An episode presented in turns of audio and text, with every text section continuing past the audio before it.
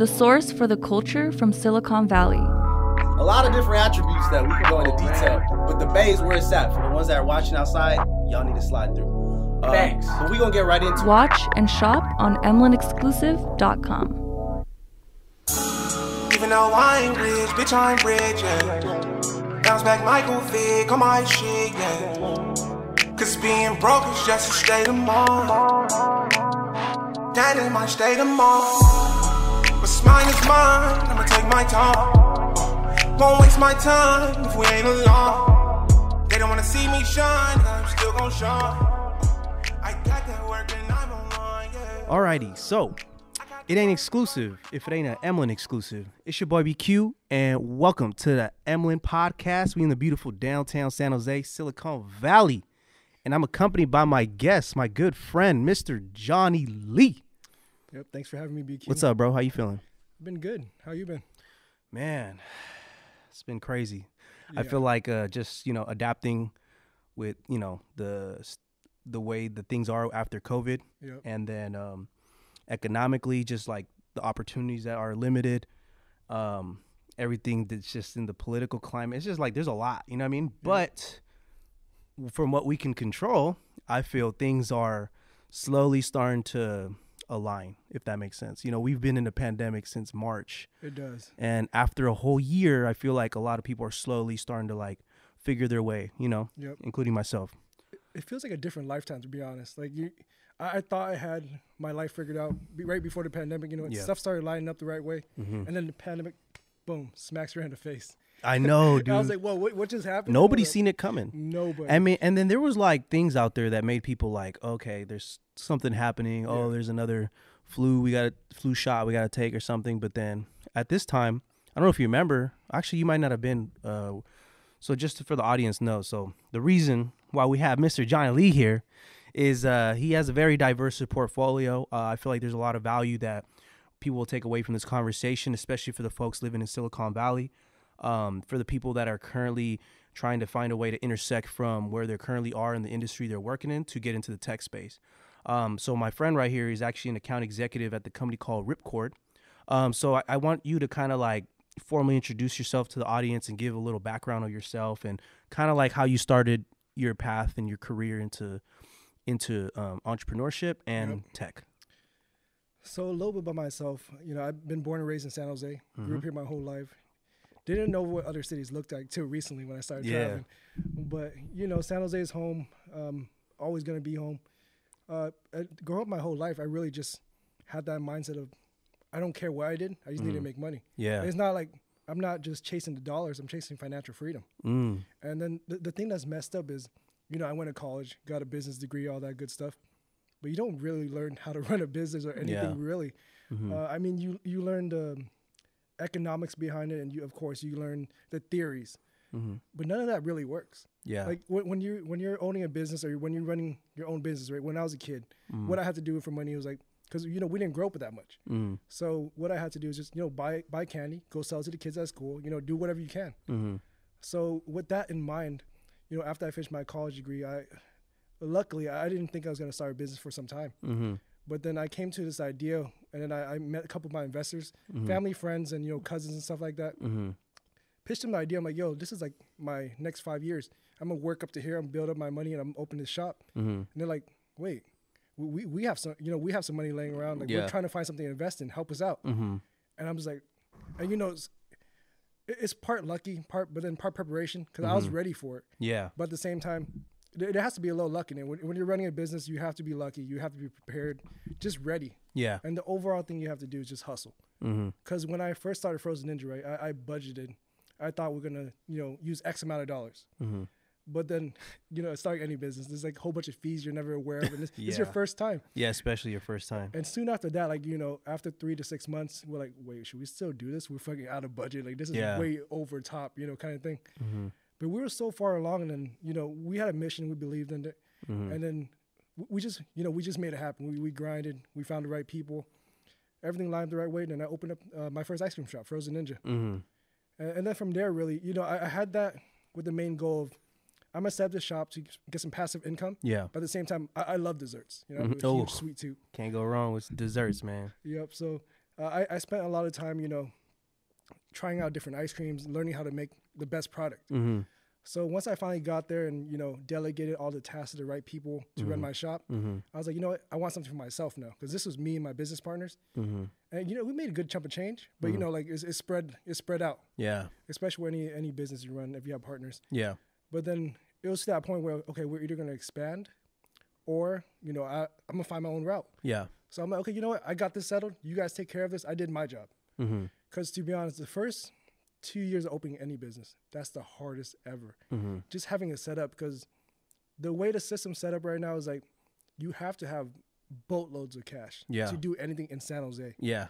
You need Um, capital for sure. for sure. And then you know, there's a lot of ways to get it now. Mm-hmm. You know, crowdfunding, all that good stuff, finding investors. Yeah. So you just have to get creative. So anything's possible, but for people coming from the bottom going up, Mm-hmm. there's a lot stacked against you. And, and Agreed. you have to uh, find your route, find your path, and just make sure you have a solid team behind you because at the end of the day, that's Mhm. what matters the most.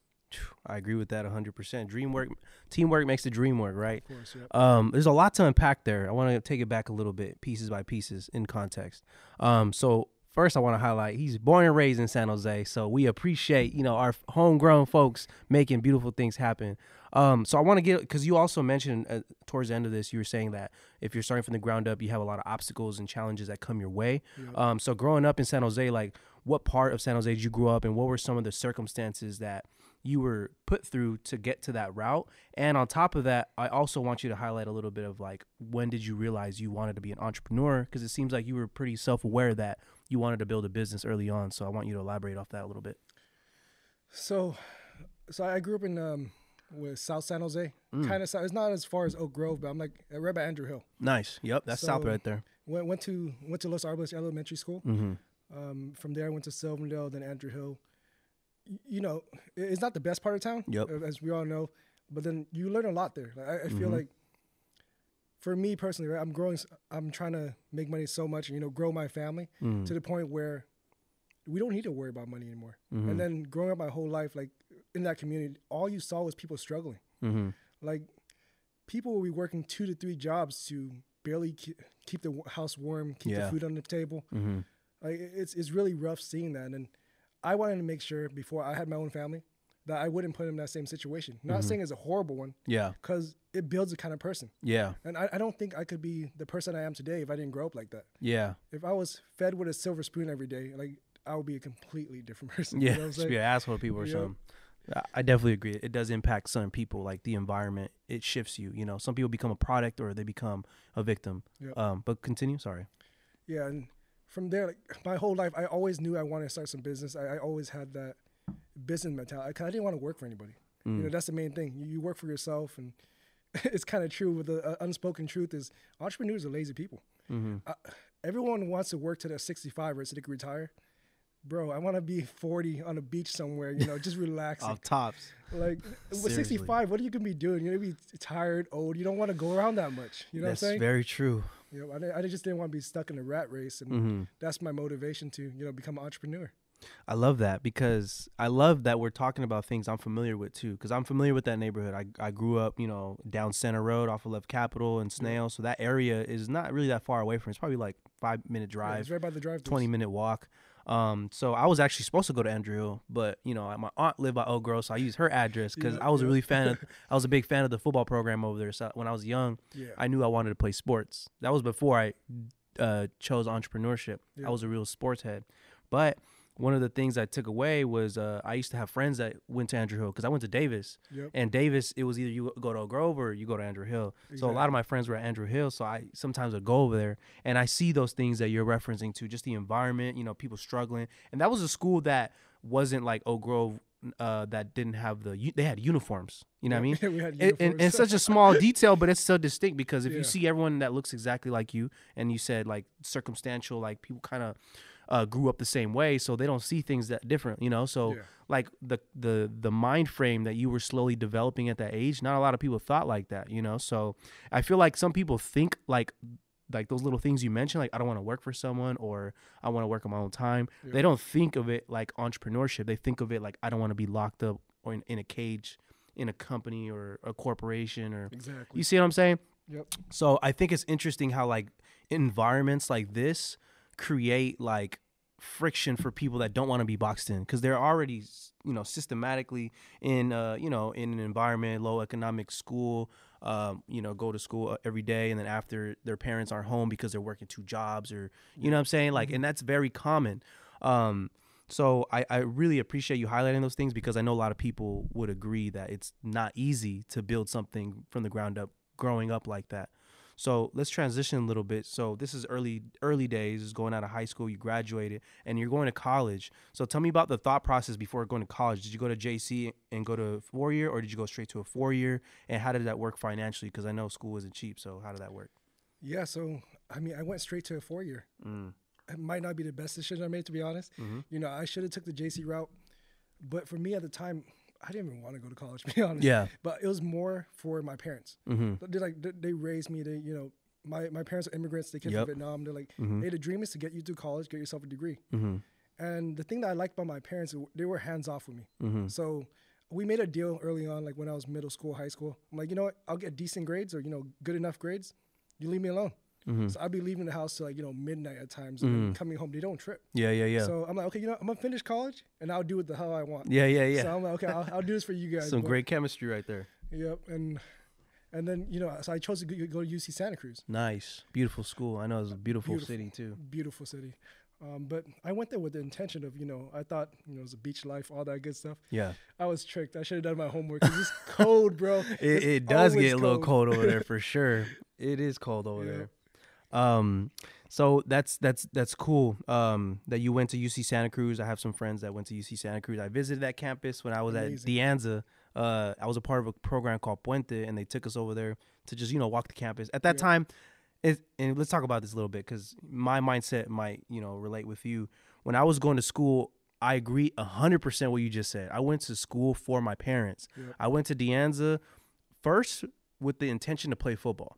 Because I once I played Oak Grove, in my mind I was like, I'm playing football. I don't care what no one says. I'm gonna play. I'm five six and a half. I don't give a fuck. I'm gonna play. And I was good. I performed. I I, I out trained a lot of people. I feel because my work ethic just I, it adapted with with competitive sports. The same way like sales is competitive, right? Um, but then I had an injury with my Achilles, and I was no longer able to play anymore, and that played a big role in like the next chapter of my life. I was like, damn, like all day, every day, I trained and I thought about football, and now it just got taken away from me. Um, and at the time, I was part time working at Sprint, uh, working at uh, California Wireless Solutions, third party. Um, so I was balancing both, and I was going to school. But once I stopped playing football, I was like, I lost the desire to be here. Yep. The only thing that was keeping me there was like my friends and that program I was involved with. But once you got to the next level, it was like you're just on your own because you know college is more independent. It's all on you, what you do. yeah. Um, and then uh, I, I I realized like I don't want to be here. You know what I mean? Like, Yeah, yeah. and there, and I needed a reason to leave. I, I there was something stopping me. Like I felt Yeah. like a guilt if I left. Uh, and unfortunately, uh, I went through some circumstances that put, you know, I got my car broken into, had my stuff jacked, my laptop. The last week of finals on my on the on the quarter before summer, so I was like a make it or break it with my grades. I was Yeah. like, damn, if I don't pass, I I failed this this uh, quarter. But if I pass, then I got all C's, and I'm like, I passed. You know what I Yeah, mean? yeah, yeah. Because at that time, I wasn't thinking A plus, three point eight. I was just like, let's just, Just get pass, by Yep. you know, unfortunately, that was my mindset, but with school. Um, but you know, once it happened, I was like, damn, you know what? I don't think this is meant to happen. I realized I didn't want to be going here anymore. Yep. And what was really funny about that situation is that you see all the clothes I have here, and I've some people off camera. They know that I sell clothes and stuff. I used to. I started Emlyn strictly with clothes, and I went to the same campus that I was going to school at to sell my products. Yep. And I was set up there Tuesdays and Thursdays, and I ended up doing that consistently enough to the point where I was grossing uh, 4K a month. Dope, And I was doing that off of fucking clothes. and I was like, dude, at Sprint, we were working full time hours, and with commission, we weren't touching that. Yeah. And you know, don't get me wrong, commission was nice. Um, but what I was trying to get at, I was like, wow, I did this on my own with this time. So I started calculating things like erasing the the the stigma that society has. Like, oh, you got to go to you got to go to school, you got to have a job, you got to go get a career, and that's how you become successful until you retire, right? Like how you talked about. Yeah. That, that's really important too, by the way, because I don't want to be old and not do shit. You know what I mean? wrinkly on the And life is not even guaranteed either. That's another thing. But Yeah. we'll talk about that after. Um, so I was like, just like I said, it was a calculated decision. I was like, you know what? If I can do this in this time and do this in a year, I can gross more than what I would if I was to work full time. And that's kind of like what my thought process was. And I was like, fuck it, full time. And and then from there you see how things have kind of transitioned and stuff. But the reason why I broke down that story is because I want to highlight the decision and the pressures that come from growing up in an immigrant family. Because I also, my parents are from Nicaragua. They're from Central America, Yep. and they migrated over here in response to the the civil war that was happening. So it wasn't even by choice. It was like you know we're gonna go if if you, if you want to survive type shit. Yeah. Uh, my fa- my bro- my I'm sorry, my pops he came to the United States, came to San Jose specifically, just so y'all know, and then uh, and then um, you know, uh, my brother was uh, he's he's ten years older than me. My sister is uh, seven years older than me, and then I'm the youngest. So you know, there was you could see that they're all go to school, go to school, and then once I came around, I was the black sheep. I was like, because they they graduate. My bro- my sister graduated from SJSU, and my brother he went to Heald College, and he got his little degree to go work at Olympus, and now he's worked his way up and got a good career going. But the point I'm trying to get at is I completely turned down the route that they were like, you know, you got to do. Yeah. And it was hard because I was like, I'm gonna be an entrepreneur. I was passionate, you know. Yeah. And you see my energy when I'm up. I'm up, you know. But when I was younger, I feel like I was a, a little more like energetic to that point, um, because I feel like I, I knew less than what I know now, right? Yeah. Um, and uh, my parents weren't happy about that. You know, they were really disappointed. They were like, "How could you do this?" You know, like, and people uh, back home in Nicaragua were like, "Oh, you, how's he doing? Is he going to school?" And they don't want to tell my family like, "I'm not going to school," because in my in their mind, they're thinking like. School. If you're going to school, then you're doing good. If you're not, then you're a bum or Yeah, something. It's literally like black or white when it comes to immigrants. I swear to God. Uh, I mean, not it's not a blanket statement, but you get my point. Like, Yeah. there's a lot of pressure. Um, so I think you kind of answered it already with how you said like you already communicate with your parents like, hey, this is what I'm gonna do. Stay off me, and I'm gonna get the job done. So do you feel like that dynamic like is the main reason why you are where you're at now, or do you feel like you handled the pressures differently? I think it's just a mentality thing because like Mm. once I want something, Mm-hmm. I, most of the time I don't know how to get there. To be honest, that's first off. But I, I just do whatever I can in my ability, and it, like you like you mentioned, like it, it doesn't matter how early you wake up or how late you go to sleep. You just get the job done. Yeah. Period. Because for me, like like especially working in sales and stuff like that, like efficiency is key. Mm-hmm. There's some people that spends eight hours a day, you know, stretching a job out just so you know they're getting paid hourly wage. For me, if I could knock out that job in three hours, why not? And Mm-hmm. Hell chill for yeah. extra five. You know what I'm saying? I would love that. Yeah. I do love that. and and that's a good point uh because I feel like a lot of people don't view it that way because the way that it's set up, they don't think there's another option. Yeah. And this is where I'm gonna segue this conversation. We're gonna talk about careers and how, you know, you realize that the tech industry was one of those uh how you say those lanes that benefited you because I feel like that's kind of what you were going with in the sense of like what you wanted for yourself. Yeah. You wanted that financial freedom. Uh, and, and I feel that you know the tech industry has found has made that for a lot of people, a lot of peers that we, you and I both know. Shout out to London, shout out to Isaiah, shout out to Will uh, Will Osai, Trevor T, uh, T Shan. Fuck it, there's a lot of names, but K2, uh, K2, Nick, uh, Nick Jones, of The course, uh, and Clayton. Um, there's so many people. So Shout out to the Memory Blue crew, the ones that know who we uh, and Johnny are. Shout out to y'all. Um, a lot of memories I'll never forget. But what I want to transition and, and I want the viewers to understand like why this is a topic I'm like constantly trying to uh, get people to understand is that the tech industry is one of the leading industries. That's one. Two is that you don't need to be a coder to work in tech. There's other occupations that exist in this, in this industry that surprisingly people without degrees have been able to get, including myself, one of them. Um, and you know, uh, you talked about your sales experience and how you've been able to leverage it going into tech. So where did the salesmanship start? I know it wasn't in tech first. So where did it start with? So to be honest, like if you were asked me five years ago when I was in college, my Mm-hmm. professor, like the only one that I ever liked, like because he actually spit game, like, he, he Yeah, knew yeah. real shit. Like Mhm. he didn't fabricate anything. He just told you how how things are black and white. Yep. And, and then from there, he's like, you know what? I think you'll be a really good salesperson. I'm like, no, I don't want to do sales because I was like, in my mind at the time, Mm-hmm. sales was those car salesmen chasing you down the lot trying to sell you a car, Exactly. sell you some mats for overpriced Door to door that, you know? sales or some shit. So I'm like, that's not for me. Like, you know? And then to be honest, I got to a point where when I was applying to jobs, I applied to over hundreds of jobs and got like maybe four interviews and no one hired me. So I'm like, And this, is after college? this is after college. Wow. Yeah. So you know, the college degree, the only thing that I benefit from it, it opens doors that Mm-hmm. you know, it wasn't it wasn't an option before. Yeah, But no one's gonna hire you if you have no experience. very true.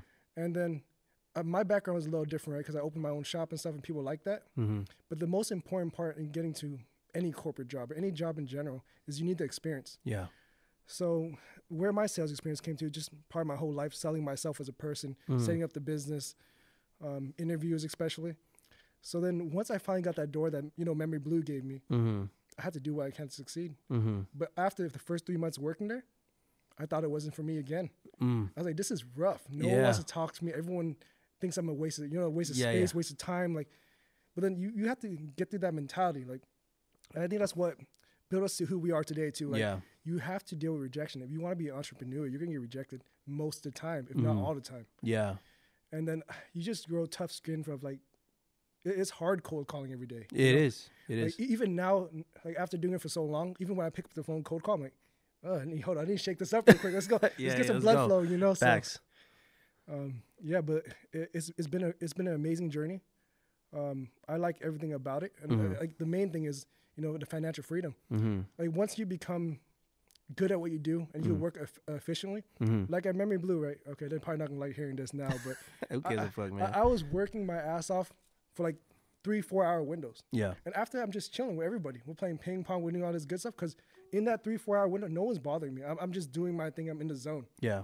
If you if you work hard those three four hours, you don't need to do anything else. Yeah. Like you hit your numbers, everything's good. Mm-hmm. So and a few different angles I want to go about. But the last thing I want to say about that is like that is very true, and that's what I love about this uh, career in tech because I feel like it's very uh, progressive. The industry, I feel like they've embraced new strategies to elevate the workflow, like the the work from home, uh, Zoom, um, you know, uh, incentivizing the the reps like to another level I mean, compared to other any sales jobs I've seen. Um, there's very few industries that I've seen been able to like actually compensate people to the point where they're like, I don't want to go anywhere anymore. You know what I mean? yeah, Um, but what I wanted to get at before we started going into details about that is like you talked about how you had entrepreneurship experience and that was the only experience you had to get into Memory Blue. So how did you leverage that enough to break in? Like for someone that's like watching this that don't have a college degree, how did you leverage your skills and like your experience without the degree? I mean, because I know you have the degree, but I want you to put yourself in a position as someone that just has full experience. So can can you repeat the question? I don't think I got. Yeah, no. So I was trying to say, like, just how did you leverage your experience to break into tech? That was Oh, the got question. it. I got it. So you know, anytime you go in an interview, right, you're you're selling yourself, Yeah. and then you just have to shape the accomplishments you do to fit what they're looking for. Mm-hmm. And like based on my research on Memory Blue or any of these sales positions, look for hustlers. They look Yeah. for drivers. They don't care how you get stuff done. They want it done. Yeah. The role in general, like, Yeah, pretty, much pretty much. across the board, they're looking for like pretty much the same thing. Sometimes, uh, depending on what they're selling, it might Yeah. be a little different. Yeah. But I agree with you. Go ahead. And then that's how like that's why sport people does so well in tech sales because Mm-hmm. it's they have the same, same mentality. Like you know, you said you played football. Mm-hmm. I played Pop Warner. I played in high school, and I still do like you know self defense, Krav Maga, and stuff like Mm-hmm. that. And it's that kind of mentality you have to have. Like the mentality I have going to everything is the white belt mentality. Yeah. Like anytime you walk into a room and you think that you're the smartest in the room, you're in the wrong room. Yeah. You, you need to go with people that will elevate you. You need pe- you need that drive to keep going going because no matter how good of you are as a salesperson, you have slumps. Yeah. And then, so the story I sold Memory Blues, right? I'm like, look, I started a business. It was hard right off the bat. I didn't know what I was getting myself into, but once I made it happen, of course, like it was great right off the bat. You know, everything's good. You're the pop and you're the thing. And then you, you have those dips. You have those dips and waves. And you just have to know how to adjust. And I think that's the reason they uh, hired me because, like, okay, this guy, you know, he's seen the best, he's seen the worst, but he still pushes. Yeah. And that's the main thing in sales. Like, you, you can't have one bad day dictate your whole year Yeah. you have to flip that switch like that, and then you Mm-hmm. know, in an instant, okay, I'm back. I'm ready to make another call. This, I'm gonna close this next person. That kind of mentality. Some people I've heard say this uh, in the sales is uh, have short term memory. You know, like much, don't yeah. don't like flush it. Pretty much, every, uh, like, I always tweet this every day. Another day, another opportunity, and I really approach it that way because like whatever happened yesterday. Because there used to be times I'll dwell on some shit. You know, I know there's Yeah. people we all know that if they go through something, they dwell on it, and it gets to the point where they procrastinate, and weeks go by, and now you're not even in position to be a part of it no more because you've you procrastinated, you know, and I, I and I definitely see how, you know, the salesmanship mentality, like certain people have it, you know, some people don't, but I feel like it's something that people can learn. And if they take the time to learn, I think it benefits them. Like having salesmanship in life can apply anywhere. I feel like, like you said earlier, like when you're an entrepreneur, you're selling yourself. I feel like when I was selling my products, I was selling my podcast, I'm selling these productions, I'm selling the culture night market, I'm selling myself to be an SDR. I'm literally doing that everything I do. And I feel a lot of people had the same thing that you said, where they were like, sales ain't for me, you know, it's not for me. But a lot of the times, you know, people um, might not not realize that it, it aligns with them best. Um, so sorry, I kind of lost my train of thought right now. Um, there's a lot to cover because I feel like there was a lot of good stuff we were just talking about.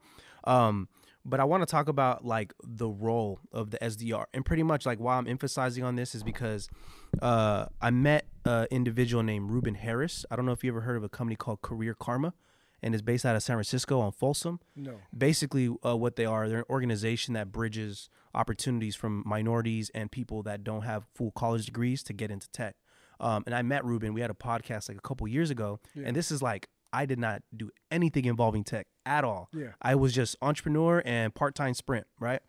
And you know i got to know him. I showed him my videos and he was just observing me as a human being right? Nothing related to tech at first. Yeah. I told him about my experience in sales, and he's like, "Hey man, I think you should uh consider getting into tech." And I'm like, "Tech? Yeah. like why, bro?" I'm like, "That's like coding and stuff. I can't do any of that." And he was like, "He's like, nah." Like first he started with the coding. He was trying to tell me I could code. I mean. I think if I took the time to invest, I probably could. But for me specifically, I felt like it didn't align with me.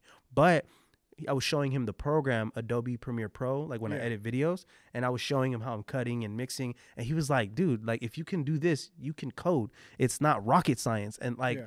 you know, hearing that from him was kind of like different because I felt like it was uh, what's that word I'm looking for? It was just so uh out of reach. Yeah. You know, it was kind of reassuring to you. Like, It like- was, it like, like, was. Can I do this? You know, like and and also uh there was a moment you talked about earlier with the just you know coming in environment as SDR you had what he had told me it's called imposter syndrome. Mm-hmm. And basically it's like when you come into a new environment or some type of industry and you don't see individuals or peers that look like you it discourages certain people because it feels like there's no one that looks like me that can do it Yeah. you know? And that's why like it's just important to just have diversity in companies um because i know that in tech in tech right now that's also another conversation that there's a lack of inclusion of minorities in tech. Mm-hmm. so that's why i feel like it's really powerful that we're having conversations like this now because people are going to see us wearing a sharks hat and they're going to be like oh shit they're wait, from the they're- bay. they're the You- you know they're, they're in the emlyn shot like bro it's just a vibe. But the point is is that the tech industry is actually more accessible than people think. And ruben showed me that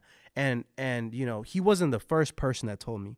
My mentor timmy noeha you know Okay, timmy? yep, know he's my mentor and Awesome timmy guy. was the one that referenced me to get into memory blue. So if it wasn't for him i would have never been in position but timmy told me this years ago. Like i was 22 at the time. I'm 26 now and he was like uh uh he i don't know if you know about his company. It's called riseworth. It's like a agency and they just do marketing services for company and stuff. And you know he recruited me to do some of the some of the work for him. Yeah. he was training me to be an sdr and i had no idea. Yeah. like i was literally list building. I was literally like outreaching and i had no idea. He was just like look learn this learn this. That's a good and he was right paying there, me yeah. you know and he was giving me the game. And you know eventually uh, i picked the baton up for a different project. I stepped away from it and then i met ruben and it just reinforced everything he told me and i'm like damn like you know ruben's like this guy's got his old business and everything and i was like thinking to myself like you know he's if he's telling me what timmy's telling me they're clearly telling me Yeah, something i should be listening right, to. uh, and then you know let's for, fast forward a year later and now uh, you know i had the opportunity to get interviewed at memory blue.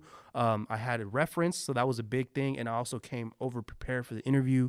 I had a lot of experience in sales so i felt like that was a big factor i managed that sprint so i managed like a whole team we hit quota you know we were traveling to um, Miami and Vegas for incentives. Like, and that's what I'm talking about. Incentives are very important in sales. I don't know why people don't do incentives all the time. Very important. um, important.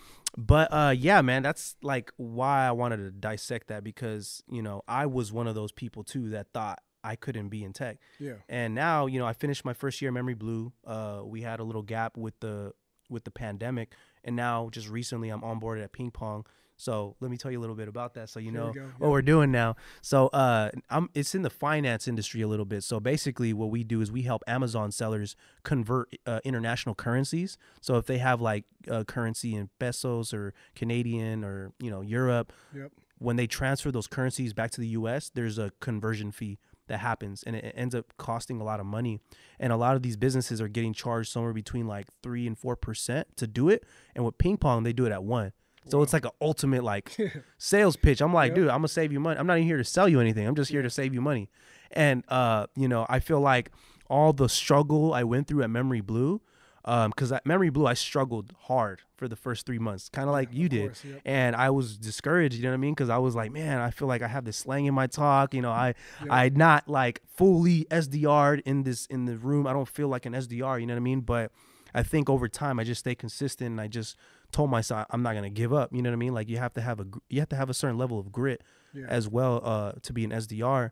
And eventually we started getting to the point where we started booking meetings. I started getting like my pipeline built Yeah, up, yeah. and I was like, well, you know, I'm actually getting uh, like three, four meetings a week now, and it got good. And then um, uh, you know, I I still feel like I didn't hit I didn't hit I only hit quota like four five times out of the whole year, and it's not a lot because I know people that hit it every month. Yeah. But for me, I, I felt that my memory blue time period it was a lot of grind. You know what I mean? Like It a lot of yeah. grind, and I didn't even fully experience success to the full extent. Mm-hmm. But I do not regret any time I spent there because all that grit and all that hard work. Now I'm coming to ping pong. I'm over here just like.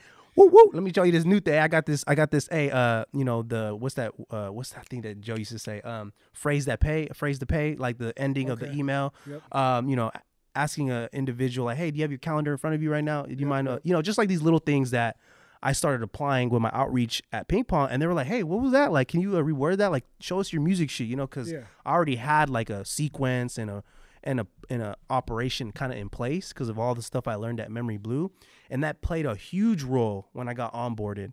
And um, some people, when they get onboard as SDR, sometimes that's their first job because they're Yeah. coming out of college. Um, and I feel like that also played a big role. And I think you and I might understand that when we had those entrepreneurship and those sales experience, when we came in, we kind of had that right attitude. Um, so I kind of want you to, you know, uh, elaborate a little bit on why you think people should maybe consider the tech industry. Because I feel like it's worked out for you. You've been in Memory Blue uh, for a year, and then you transitioned to Ripcord. Yep. You got hired out, killed it, and now you got promoted to account executive. Account executive is the following role of SDR, which is a closing position. Yep. So you actually interact with the people and you present the information and you close the deal, which is a lot more of a boss like position, just so you know, because Yeah, you make your own schedule. you make your own schedule. Uh, I know uh, I've seen certain cases that AEs get, you know, they're flying, they're traveling to close deals COVID, I would be flying everywhere. and, and that's like crazy, you know, because like I feel like growing up in San Jose, I would have never imagined a lifestyle where you could like, I'm sorry, you could travel back and forth and still like close big deals and get compensated. Like it seems so like far fetched, but it's really not. yeah. So talk a little bit about how that's been going for you and that experience. So throughout the whole sales experience, it- it's been a great learning experience. Like you're learning every day. You're because you're working with a lot of different clients, right? So Mm-hmm. you're learning about every specific use case. You might know your project, your, your product inside and out, Yeah. but it doesn't mean that you know everything about their company. Mm-hmm. So the more you work into, like you know, I, I work with Coca Cola, I work with Bechtel, I work with UCLA. They Mm-hmm. all have s- similar use cases, but it's all different projects. So like entrepre- entrepreneur mindset, right? Now I'm like, okay, now I know how Coca Cola makes money. Yeah. I know how UCLA, you know, gets their funds. Mm-hmm. I know how Bechtel operate operates so efficiently. Mm-hmm. So this all this stuff is amazing to me. I wish like if college taught us all this stuff, I would actually enjoy college a lot more.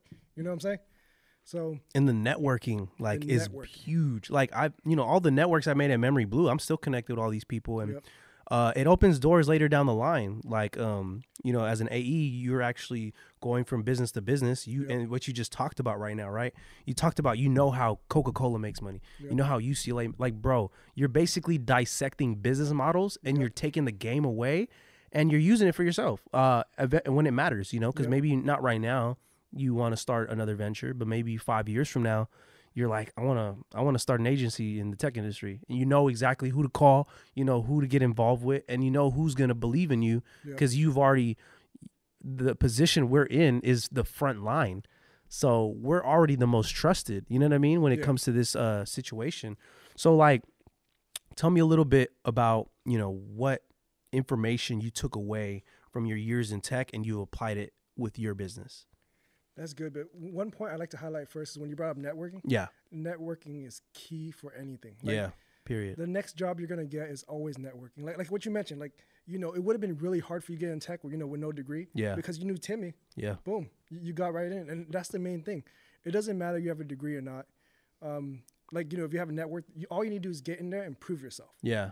And then, like, like you mentioned, right, what what what did I pull out from the tech field or uh, tech sales to pull my business? Mm. From there, I was able to. Oh yeah, that's, so that's why I didn't mention. I, I was doing a lot of catering events for my business, Mhm. and that was the first re- real sales outreach I did. Mm. I would reach out to contacts. Uh, we got contracts with Facebook, with Google, with Apple, and bro, the money was ridiculous. like Damn. it, I made And this is for your business, it's right? for my business, Okay. And and just to clarify, Frozen Ninja? Frozen Ninja. Got yeah, it. Okay. shop. Dope. Uh, yeah. So at, the time, right, we're at the shop. We were grossing like you know every month we bring home like what during summer probably over easy five figures Yeah. during summer. But then like these events, well, if I get like two or three in a month, that blows the whole month out of the waters right there. Yeah. And then Facebook, and they're having like events with like five, six hundred people, a thousand people. Mm-hmm. And to be honest, you're, you're not serving all those people. They just want you there for the looks, and you know, at least whoever wants them gets them. Yeah. Aesthetically pleasing. And they, they don't care. They they'll pay you. They got the big bucks. That's know? very Yeah. true. Um, and that's um, I kind of want to emphasize on that too because like the networks, right? Yep. You're connected with the certain people, and if you an opportunity presents itself, you know who to plug and play.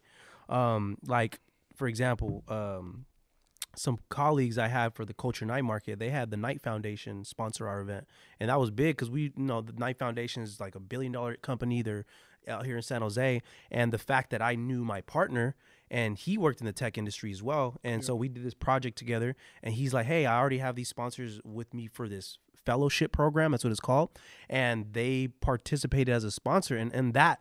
From the outside in, it looked like, oh shit, like guys are big. it's just a big deal. You know what I mean? Like not, not anyone can say they got the Knight Foundation sponsoring their event.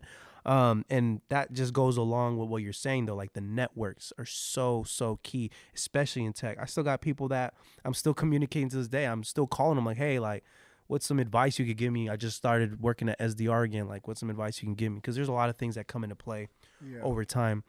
Um, Frozen Ninja, man. So that's where I want to kind of like take this conversation now.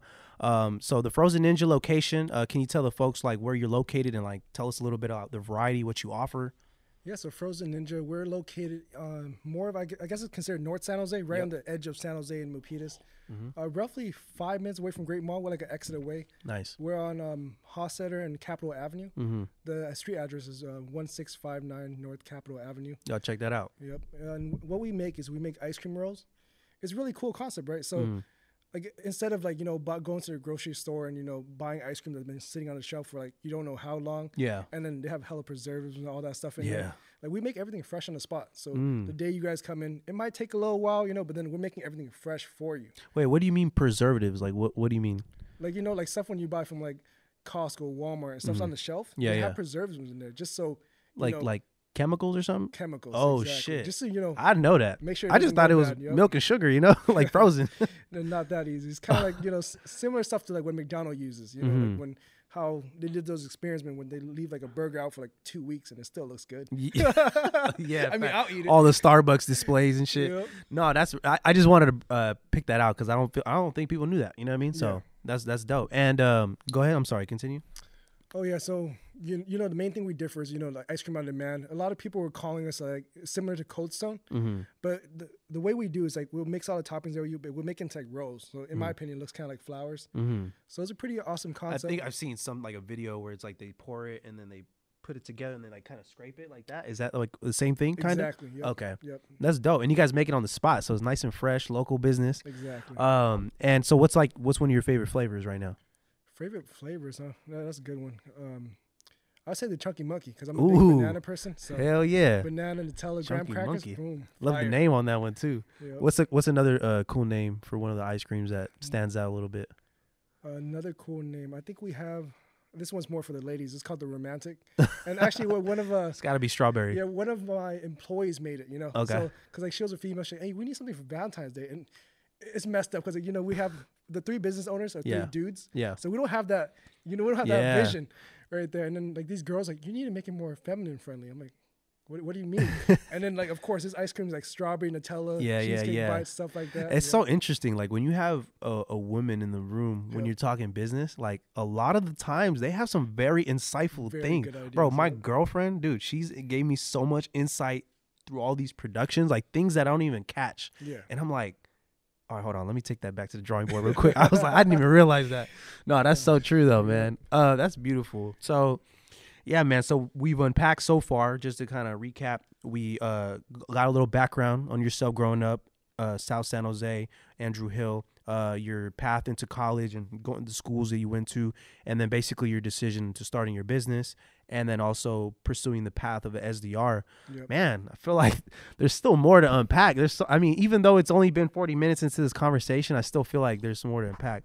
Um, so I want to get your take on um, the things that's been happening lately. I know there's been uh, a lot of awareness being raised to the incidents, not even incidents. These are like you know assaults on uh, elderly people Yeah. in Oakland and uh, different cities. Not even just there; it's other places. Yeah. Um. So, and I've seen you've been kind of raising awareness to that, having posts and having um abbeys that are you know paying homage to the people that have passed. Yeah. So I, I want to give you an opportunity to highlight that, so you can bring more awareness to the situation, and and I just really want to highlight the solidarity. You know, I've seen that you guys are you know coming to the actual city with other people, and you're you're just talking to people, and you're just making Yeah. sure, and you're just doing what a good uh, civilian would do for their neighbor and for their friends and for their loved ones. So I want you to kind of highlight that a little bit. Okay, so let me give a little context and an overview of the whole situation. Yes, So, please. un- unfortunately, you know, once this whole pandemic started, Mm-hmm. and then what was being said on the news, you know, I don't want to drop names. Yeah, no, it's all cer- certain things were being said, and then Mhm. Everyone thought, you know, everyone blamed COVID for the the Chinese people. You know, Yeah. like this was the Chinese virus. That's Yeah. what they were calling it. Yeah, So a lot of people took that to heart. Yeah. And then like you know, people are lo- losing their livelihood. They're losing their jobs. They're they're becoming homeless. Mhm. To be honest, I, everyone was mad. I Yeah. Mm-hmm. was pissed. Like you know, w- I was losing business, all this stuff. But they were they were focusing energy on the wrong people. Mm-hmm. They, they just think like these people are Chinese or. To be honest, they, they don't even care if you're Chinese or not. Yeah. Any Asians that they saw, Yeah. Mm-hmm. they took their rage out on. Because they're like, oh, it's your it's your fault that I lost my job. Yeah. It's your fault that my wife broke up with me. Yeah. You know, it's your fault we're stuck at home. Mm-hmm. And you know, like, so I, I've been I've been a part of all the you know movements before. Like I was supporting the BLM. Like Mm-hmm. for me in general, being from California and liberal, I, I grew up with everybody. Yeah, And the reason I stayed here is because it's so diverse. You. Yeah. you meet people like you know we'll never meet each other. We live in the Midwest. somewhere. yeah. Fact. Vietnamese, Nicaraguense. Yeah. Come on, man. Yeah, Facts. and, and it's just it's just really hard to see people attacking. Like you know, we're into 20, 2021 now. Like, Yeah. ra- is racism? Why is it still a thing? Yeah, And why in California of all places? Like, Yeah. you know, we should be the staple. Like everyone should look up to us. I agree. But slowly, you know, everyone was getting attacked. Like Asian-owned businesses were getting attacked, like Yeah. for no reason. Yeah, And then the thing that really pushed me over the top was when the elders got attacked. yeah. I'm like, bro, uncalled for for like, sure. first of all, like these kids, like unfortunately, like a lot of them are kids and stuff like that. Yeah, 20 year old 20 years old i'm like i don't care who you guys attack like you know like what race it is like if it's a mexican lady you know vietnamese lady whatever it might be Mhm. why are you attacking old people yeah. like bro like They're defenseless. it doesn't make sense like Yeah. if pick on someone your own size Yeah, and like these old people all they're doing is just like you know going to the store getting their groceries yeah, boom like there's this guy he is a i believe he's a thai gentleman in Yeah. sf Mhm. they got pushed and then he slammed his head in cement and just died hmm And I was sick. Tragedy, I man. was sick at home looking at it. And, and you know, I'm a busy guy, right? So I, Yeah. I, work in tech, you know, as an AE, and then I also run an ice cream shop. yeah, But I made it. I made sure I made a time of day to go out to Oakland, you know, because that's where most of the heat was going. yeah, I, I went out there and I met up the the group of the Asians with Attitude, Yeah. AWA. yeah, yeah. I seen that. It, it's, I barely met them for roughly maybe a month or so, Mhm. but they're a solid group. Like we we all came from different backgrounds. We're not even all Vietnamese, all this that. Mhm. Everyone's diverse. Yeah, We even have like Mexican brothers helping, black Yeah. brothers helping, all that good stuff. hmm So we we're trying to make this not a race thing, right? yeah. It's like what's right is right, what's wrong is wrong. Period. Like, you, you don't you don't attack old people. Like no matter what they did, you don't attack old people. Yeah. Like these people can't defend themselves. They're, they're just trying to enjoy their life. They're Mm. being peaceful. And, and the one g- good thing to highlight is like, unfortunately for the Asian culture, they're very conservative, very quiet. Yeah. So even if they get attacked, they don't call the cops Yeah. because they're like, you know, that was my fault, or you know, like, or you know, we don't want the cops to deal with this. We don't know with how they react. Yeah. Yeah. So like it, for them, like all this stuff happens all the time. And recently, it just got mainstream coverage. Is because people caught it on film. Yeah. Yeah. There's numerous accounts of people getting attacked, and like one of my buddies called me the other day. They're like, "Hey, look, John, patrol this area of San Jose. Like, oh yeah, my grandma got robbed, but she don't want to call the cops because she's scared they might retaliate." Mm-hmm. I'm like, dude, if no one puts this out Yeah. there, they're just gonna keep happening. Exactly. And it's unfortunate, man. It's like it's a very uh I can I, I feel your frustration, you know. It, Yeah. it, in, in, if this was any, you know, uh ethnicity, any culture, I would feel the same way. yeah. Um because it's not right. It- these, a lot of these elderlies are defenseless. They're not thinking about, you know, someone trying to hit a lick on them or something like that. Mm-hmm. Um I, I even seen some of like those locations you were talking about right here right across the street. There's a Vietnamese market, I believe. Um and they've seen some folks, you know, making sure that people are taken care of and I and I respect that because it's the community that's going to protect the community. It's the Yeah. community that's going to build us up. The one that's going to look after each other. Um, and I feel like the way things have been, it's like people are uh, afraid to step up and like come together and like you know uh, stand up for what's right. And I feel like a lot of people that are just sitting on the sidelines are the folks that are kind of expecting someone else to to make change. Yeah. And I feel like you know with the black community, Latino community, Asian, it's interesting. I mean, it's not interesting. It's stupid. It's fucked up that every almost every race is going through some type of struggle. Yep. You know, because I don't know if you remember, like the vendors were getting attacked, like the Yep, Latinos, the older older folks, and it was frustrating because it's like younger people, and it's like. You know, if you were to play devil's advocate, I could totally see how something like that could happen. You know, because someone that's young and that's like not guided and has no leadership around them, they can be led to do stupid shit all the time, and, and it happens. You see that people uh, that are young, younger than us, that get incarcerated for stupid things that someone could have just told them, like, "Hey, I can't tell you to stop it, but I can tell you what happens if you do it." You know what I mean? And having someone by you to uh, kind of um, you know guide you in that way can make the biggest impact. But at the same time, you know, right is right and wrong is wrong. And um, you know, I, I just wanted to, you know, really shed some light on that situation and give an opportunity to kind of talk about what the positives have been happening because you mentioned you had Mexican brothers and black brothers coming together because we I don't stand with that. I don't I mean I, I stand with that. I don't stand with the folks causing the chaos and causing, you know, harm to innocent people. It's just not right. So I, I think there's a couple of good things to highlight here. Like so, like like I mentioned, right, with the AWA group, Asians Yeah. with Attitude. Yep. I I I, ba- I barely met most of them like like this month. Yeah. But then just because you know we have that bond through like we have that same mission, Yeah. and just because we all think the same, we're all fighting for the same goal. Yep. I Common consider some of them my brothers already because like you know like we're out there putting our life on the line. Like you never know my, what might happen Yeah. because like the so the more because I was never a big social media person, right? Yeah. I didn't put myself out there like that. Yeah. But then for this cause, like at the beginning, there was no recognition. Yeah. Like police weren't really paying attention. It was on the news. Yeah, And it wasn't until like, you know, big things started happening and Yeah. people started forming together that they started spreading awareness to it. And I, I want to highlight one thing. Like we so right now, right, I'm currently running the San Jose chapter. I have Yeah. People patrolling around San Jose, like not only the Asian areas, but like the areas we think like, you know, most of the bad things happen. Yeah. And then, you know, you don't have to be out there patrolling. Yeah. But at the same time, just be a good civilian, you know, like Mm-hmm. if you're out there at the mall and then you see some old person getting attacked, don't just don't just watch, bro. Yeah. Like I mean, I, like who knows, right? Like analyze the situation. Like if you see, you know, random people fighting, you don't know what what's going on in their mind. So Yeah. Things like that could be let be. But like for sure, when you see an old person get attacked, like by a bunch of kids or whatever, bro, at least be- stop. yeah. At least stop.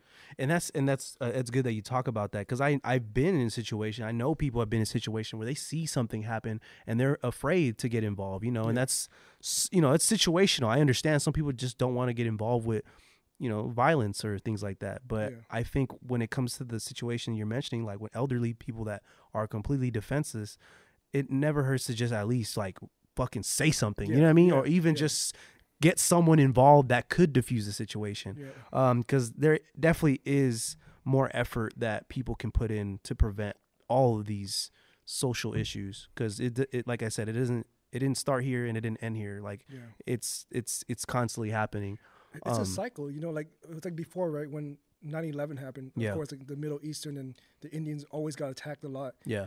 And then you know when certain person became president, like the the Mexican yeah. Latins, they got attacked a lot. Yep. And then you know the blacks unfortunately been attacked like throughout this whole thing. You know they've been fighting this battle harder than anybody. Yeah. And that's one thing I want to highlight too. Like a lot of people are coming to AWA like trying to say like, oh, are you guys anti-black? We're not. Yeah. Like we we've been with you guys from the beginning. Like we're just we're having some of the same issues that are happening to us now that you know you guys been feeling your whole life, and we just want to stop it early before Mm-hmm. Yeah. you know it gets out of hand. Mm-hmm. And then it was good too because one of my buddies, uh, his name is JB, goes by JB. Mm-hmm. He's the he's the first one that came out of Oakland. You know, start started doing those walks by himself, doing the patrols by himself. Mm-hmm. And I actually reached out to him. I didn't know the guy. I'm like, you know, what? hey, you're by yourself. You know, I want to be here. I want to help you. Yeah.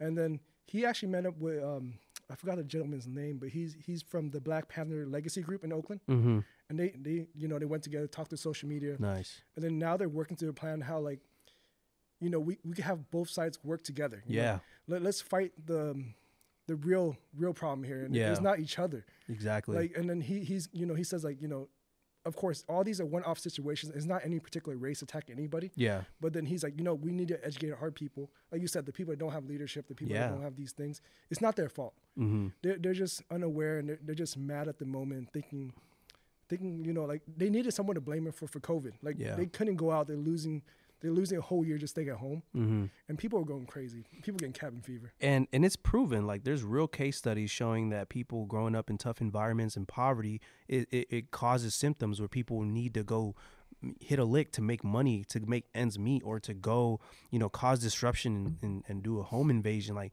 these things don't just happen because people are out there trying to do it it, it happens because they're t- they're they're forced to you know not saying it makes it right but it's it's all circumstantial um but I, I really appreciate that you really emphasize on those details because you guys are really on the field, boots on the ground, Yep. and a lot of people are afraid to just fucking post it on Instagram. You know what I mean? Yep. So that's that's real, and and and on top of that, you know that solidarity has been here longer than this situation. There's real photos of Bruce Lee with the Black Panther Party, Yep. and the Black Panther Party, everyone knows, started in in um in uh, Oakland, and you know when when certain uh, uh certain communities were at effect, people came together, and you know.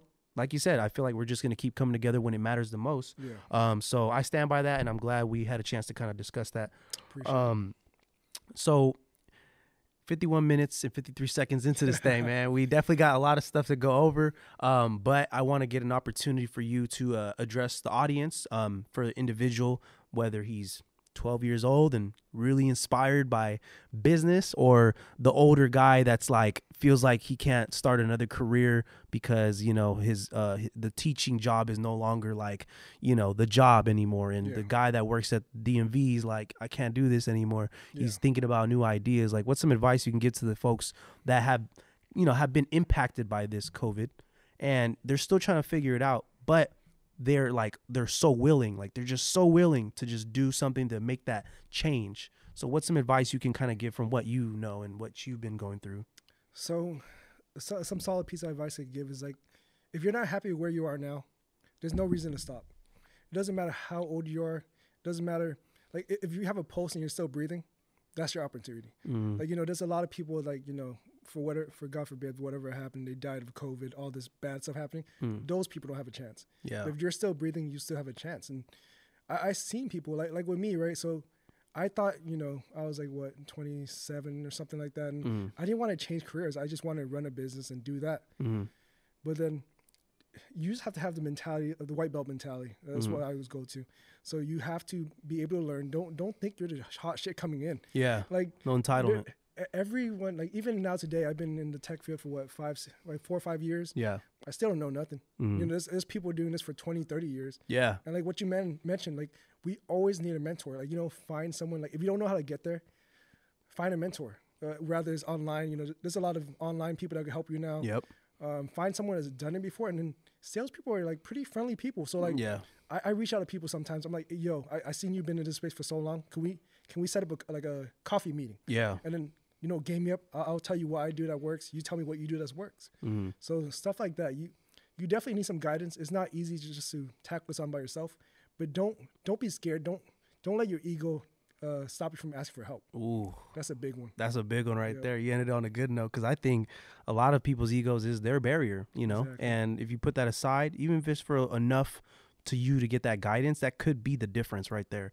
Um, and I definitely, um, you know, I back that as well. Mentorship is very key. That mentor can be someone that looks just like you. He could be someone that looks nothing like you. But every information and there's value in every person. I feel like I, I feel like I've gotten value from anyone, but for the viewers, a lot of my viewers watch on YouTube, Instagram, maybe Twitter. Yeah. LinkedIn is a platform, my friends.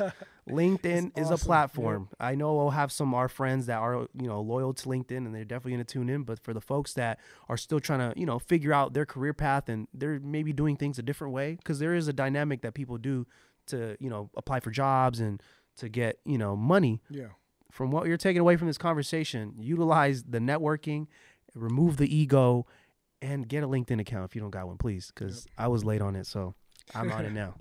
Um, but yeah, man. So uh, I do appreciate you taking the time to come. Uh, I know it's been Appreciate hard to coordinate. We were both very busy, especially you, but we made it happen. And make sure you guys slide a Frozen Ninja, buy some ice cream. If you don't buy it for yourself, buy it for your friend, for your lady, for your boyfriend, whatever. Slide through, show some support. It's a locally owned businessman. is born and raised in the soil on the south side.